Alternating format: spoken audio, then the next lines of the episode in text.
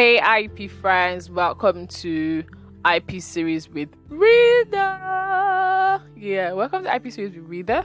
My name is Rita Amrichinda, and if this is your first time listening to me talk about intellectual property rights such as copyright, trademark, patent, industrial design, trade secret, plant variety, and geographical indication, you are welcome to my episode. Please check out my previous episode where I talked about the Meta Voxer patent infringement case. Um, really insightful, I am sure about that. but for my returning listeners, you guys are the best. You guys are the best. Thank you, thank you, thank you so much for always coming back to listen to me.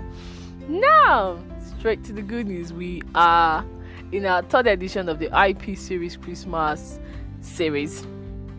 That doesn't sound right, but yeah, this is a Christmas edition, Christmas IP series edition where I sometimes have guests over come talk about trendy cases, but they do just anything that my fingers can lay its hands on. So it's usually like a 12 series edition. I'm hoping I'm able to keep to it this year.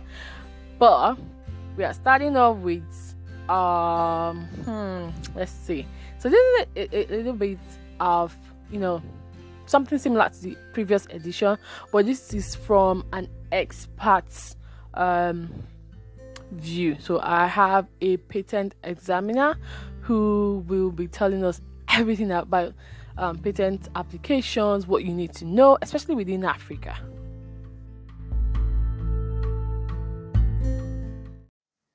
And so, one thing I need to let you guys know about our guests for today is that we connected on LinkedIn. Please, guys, take all your social media platforms seriously. You don't know who you might meet and how you guys can, you know, help each other. Just learn how to network digitally. And that's how I came across Sammy.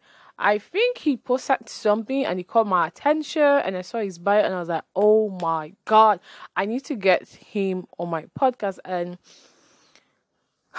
as God will have it, he was very um accommodating and he agreed to come, you know, talk on my podcast about what he does. So we set up a date and you know we got to record. So I'm just gonna let him introduce himself. Uh, Sammy's from Kenya. He's going to introduce himself and tell you guys all about what he does, and then we'll just you know get straight into today's episode. So stay tuned. Hi, Sammy. Sammy, um, Zero, can you tell us your name, where you work, where you're based, and anything you'd like to share with us today? Okay, thank you very much, Rita. My name is Sami Zero Lewa, and uh, I'm a Kenyan examiner, uh, basically pharmaceutical patent examination. And uh, my work is uh, to examine uh, patent applications uh, up to grant I also uh, do examination of uh, utility model as well as uh, industrial design applications. So specifically for the patents, I generally do examination to substance, basically uh, uh, examining its novelty. And uh, in Kenya, we use absolute novelty, which means I have to examine and check whether the invention is new worldwide and also inventive worldwide. Wow, that's interesting. So, would you kindly take us through like your daily activities? So, for instance, you have an application, be it is a utility model or design or a patent application. What would you, as a patent examiner, be looking out for basically um, from the applications before you? Uh, generally, we have different kind of applications that are they hit on my table. So, like uh, it's a patent application. Uh, we have uh, those local applications, uh, which by local I mean these are applications that they have been filed by Kenyans. Okay. And then we have the foreign applications, and these are applications originating from other countries through various routes. We have the PCT routes, which they come from the WIPO, which is uh, uh, uh, administered by WIPO. Then we have the regional route, which they come from uh, ARIPO. Uh, so uh, depending on what the, the, the, the, the route is, these applications are different in terms of how they have been structured. But generally, I will be looking to formalities to check the paperwork that they have uh, they have complied. So, for example, if it's a PCT application, uh, definitely the applicant has to be represented by an attorney or an, an, an agent who is uh, authorized to practice before the institute. The others are just normally the fees have been paid uh, and that uh, the formality issues. So once the formality or administrative paperwork has been once once uh, uh, uh, uh, uh, now I will have to check whether the claims are, uh, are, uh, are, are, written properly, that they are being supported by the by what has been explained in the description. I will also want to look whether the client or the applicant has uh, has, uh, has written the, the, the description in a manner that is enabled. That means somebody can be able to read and replicate the same. So the, the description basically is telling us uh, how to carry out the, the invention but then the claims is whereby now it is defense, whereby the applicants uh, seek the protection. So the claims determine the scope of the, the protection. So once that one has been done, I go ahead and search uh, the uh, prior art that have uh, or are likely to have uh, disclosed the invention before the filing date. So once I do that, I search the WIPO database, the USPTO database, the EPO database. And uh, once I come up with the, the, the, the, relevant uh, prior art for, for the regional applications, they, they normally, uh, ARIPO has a, a system which is called Polite.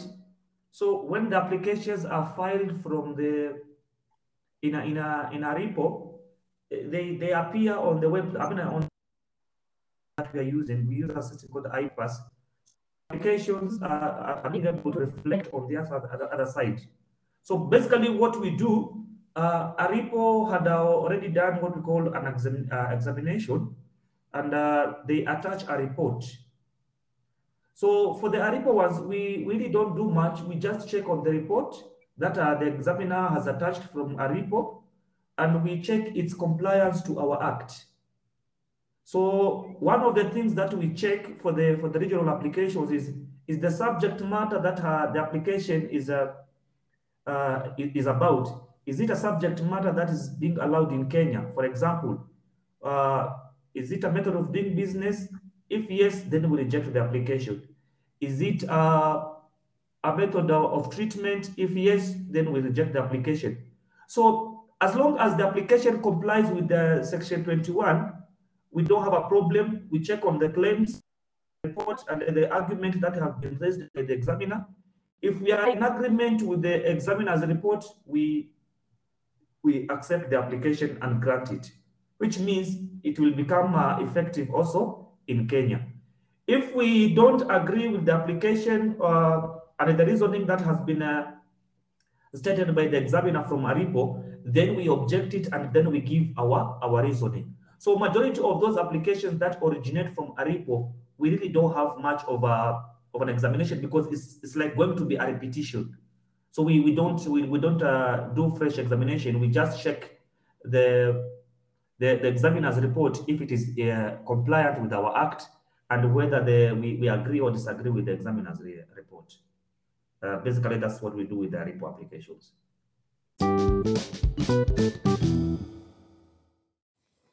Wow, thank you so much for giving us a rundown of your day to day activity and also sharing insight as to how regional applications are done.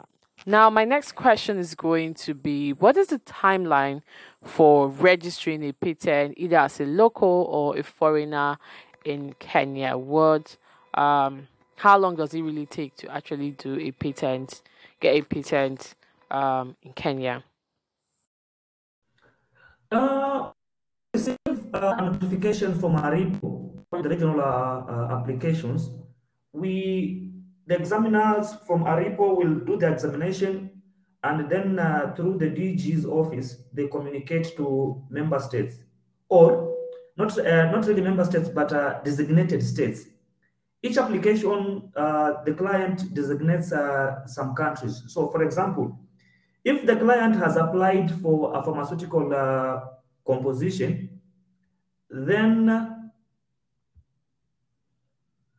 then in the in, in the application form they will state or designate the countries. So assuming they have designated Kenya, uh, Tanzania, and let's say Botswana, just for example, we as examiners or the country have up to six months, that is uh, 180 days to respond to that notification.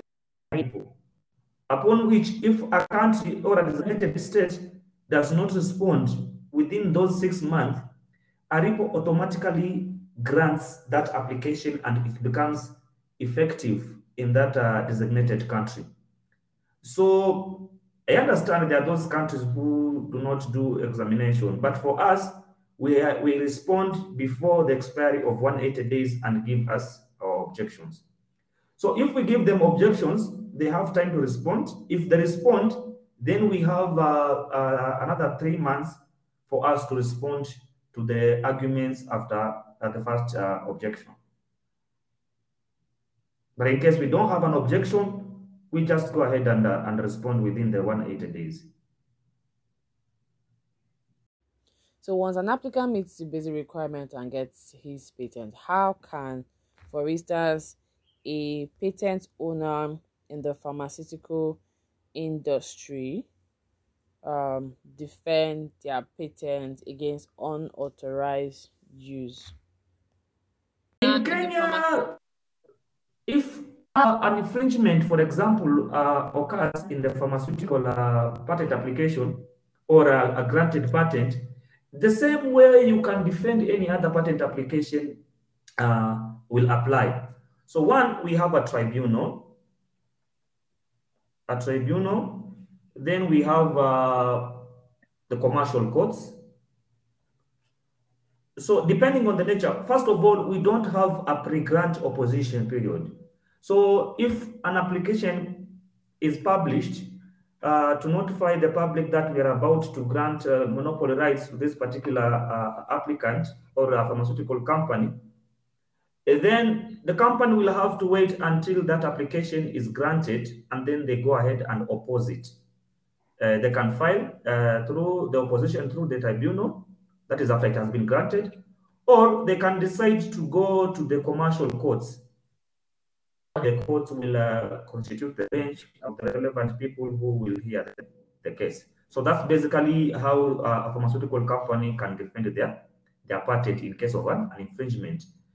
If uh, it is as uh, other IP rights have to, having to do with that pharmaceutical composition, such kind like, for example, uh, it is a patented product, but it also a trademarked uh, pharmaceutical company, they can also uh, seek address from the anti-counterfeit authority, which is mandated to uh, to defend uh, applicants in case of their infringement or uh, counterfeited products.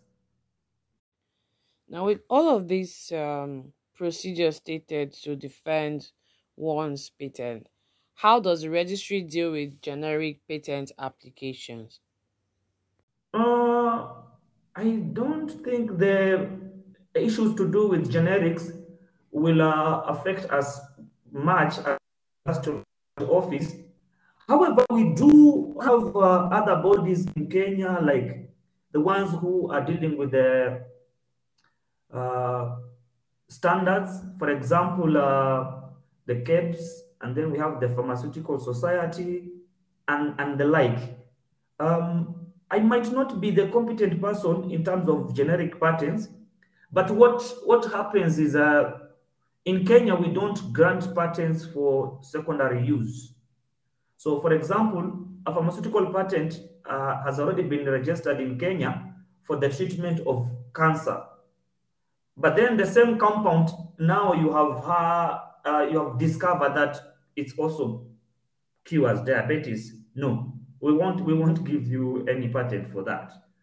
Uh, so yeah, that's it. The entrance of uh, probably generic patents after or uh, compounds after the expiry of 2020, I think that one is more of uh, of the society, the pharmaceutical society and other bodies, not necessarily us.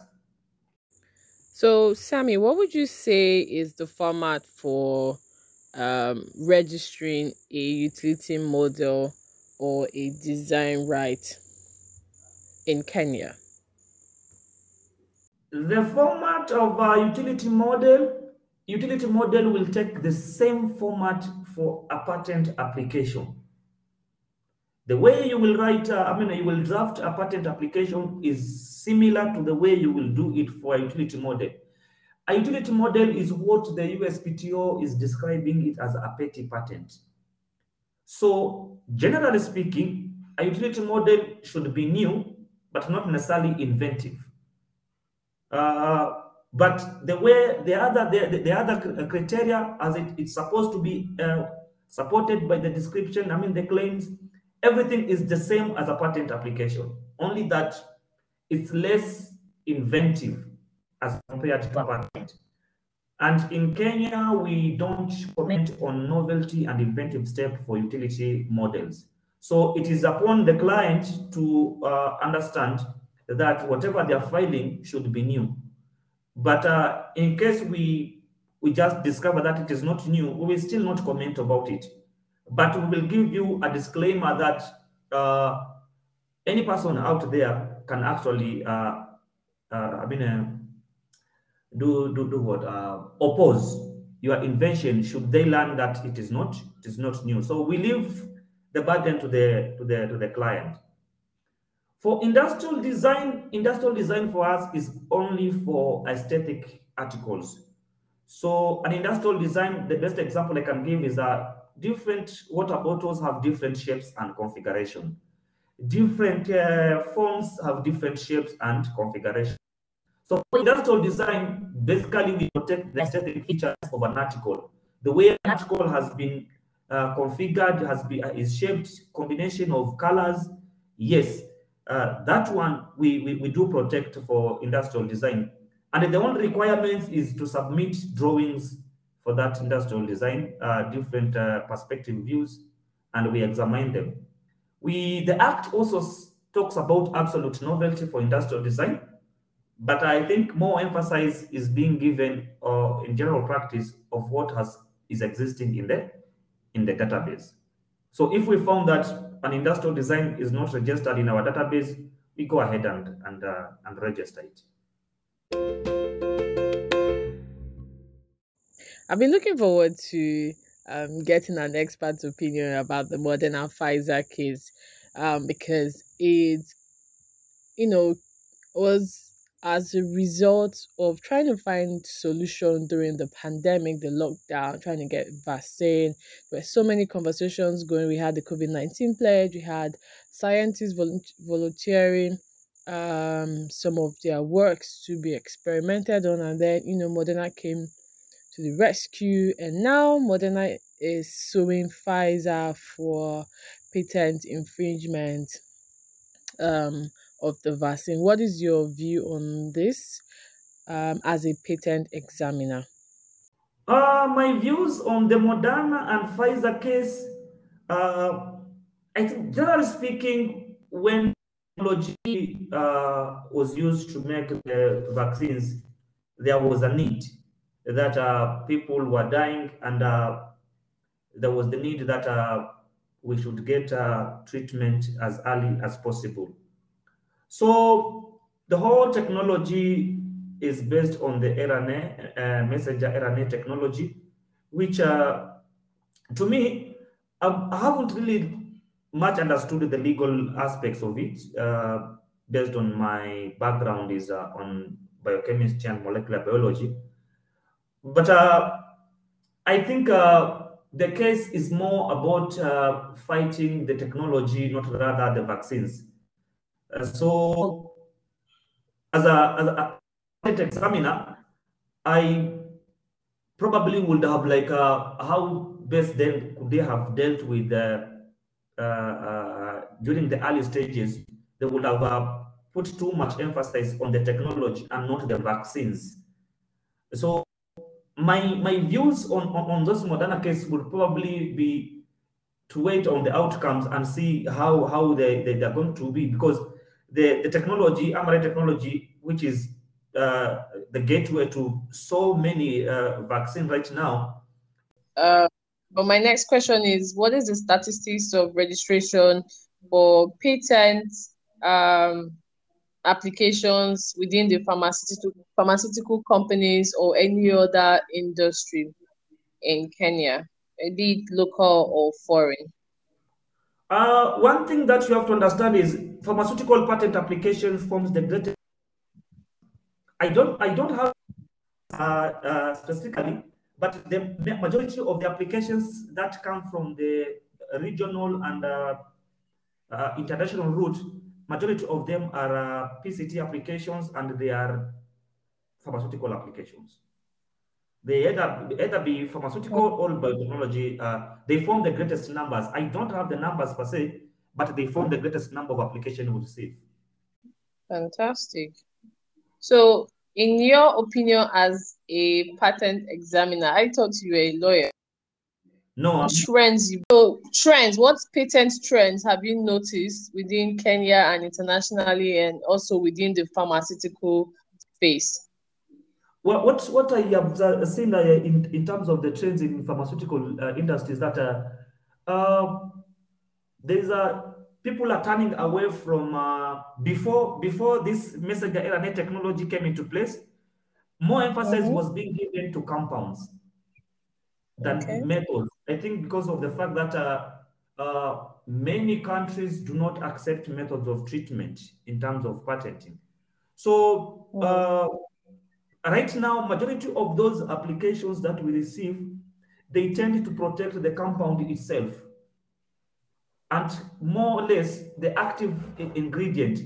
And uh, these pharmaceutical uh, applications, they majority come from big companies, which I can say the big pharma. And these are people who can be able to play around with words as long as be able to protect their inventions. And this affects the whole range of access to medicine and everything. But you see, from an examiner's point of view, uh, I have to ensure that whatever I'm granting is not something that is going to deny somebody a compound so that they can be able to get treatment. So, but basically that is that. The pharmaceutical industries or companies will make as much as more efforts to ensure that they protect the compound but for me as an examiner, I have to make sure that I do as much as I can to make sure that that they just don't protect something which is already just a, a manipulative compound which has already been existing, and as much as it's new, it's not inve- uh, it's not inventive. So I have to create a balance between what I do and what the the, the, the, the, people want out there. But there's been the general trend of protecting the compounds so that they can be able to reap as much as possible. Majority of the applicants, again, are foreign applicants. Uh, local companies, very, very few. So I, when you were talking, you made mention of access to medicine. Now, I know that compulsory licensing um, can be used to give access to medicine for low income countries. What are your thoughts as to these applications that um, should emanate and also give um, take into consideration developing countries that may not be able to afford it and want to apply for a compulsory licensing to create their own generic version or a lesser version of the existing patent. My, my, my question would be like this one. Okay, during my almost 10 years working at KIPI, I haven't heard of any any pharmaceutical that has been uh, for compulsory license. But then the hmm. question will be, even if a company applies for compulsory license, uh, then the company has to be in a position to manufacture the same.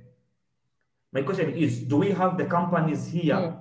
That are able to, uh, let me, for example, if Moderna right now decides to give, there has been the debate that uh, uh, uh African countries or least developed countries should be given the mandate or should be waived uh, those COVID waivers, blah, blah, blah.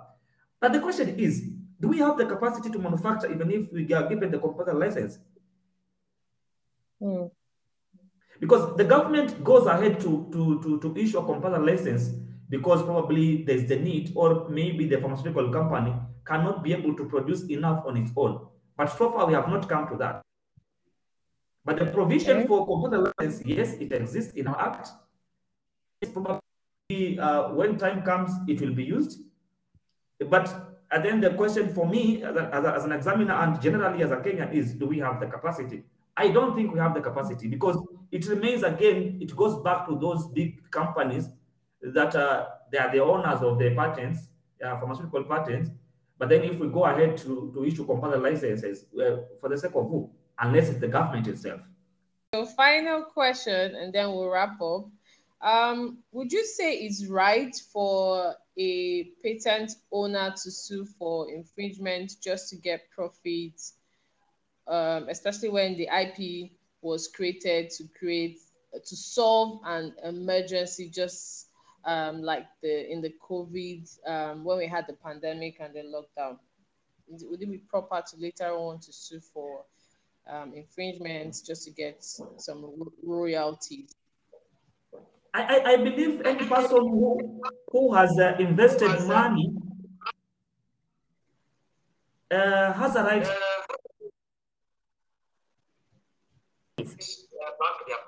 Uh, if we discuss the aspect of like, is it moral, upright, or is it okay? Then probably uh, if we go that direction, then people will not be able to do research and development. And uh, where will they get the money? True. So for me, I think they, they have every right, and uh, maybe it's, it's a wake up call for governments to fund more research in those areas so that we don't have those issues of uh, independent researchers uh, having to sue uh, you every time you infringe on their product because they have spent a lot of billions of cash in, uh, in doing research and development. But clearly, the patent system was established to take care of them. Fantastic. So, any final words from you as a patent examiner to anyone listening, uh, and final words in how we can reach you if we want to get you back here or contact you later on? Uh, what, what, what I will tell uh, every person listening and who wants to promote IP rights in Africa, probably we should start by people understanding how to draft patent applications. Because I have realized that majority of those uh, inventors from developing countries or least developing countries, we have the knowledge, but we don't know how to put it in a correct format for patent examiners out there to be able to grant uh, those patent rights. So at the end of the day, you get that you reject an application not because it's not novel, but maybe because it has been poorly drafted. Hmm. Yeah, so that's an area probably mm, a lot of patent attorneys should take care of it. Those on the southern side, of like uh, uh, Adams and Adams and the like are fine as much because our South Africa system is uh, more into those uh, drugs. But generally speaking, in Africa, we need to uh, up our game when it comes to patent drafting, especially for the locals. On how to reach me, you can always reach me at patentlykenyan at gmail.com. So I'm saying you can be able to reach me uh, on Twitter. Basically, it's at Leziro, L-E-Z-I-R-O. Uh, on LinkedIn, you can just search Sami Zero Leo, you'll find me. Uh, on email, you can get me at packet, uh, patentlykenyan at gmail.com. Um, so you were saying we can reach you on Twitter. What's your Twitter handle? I'm not sure I'm following you on Twitter. Yes, I'm on What's your Twitter, Twitter I'm handle? At Leziro, at L E Z I R O. I-I-O. Yes, at Leziro. Yes, for the I am. network glitch again. Um, All right. so it's been a pleasure talking to you. Thank you.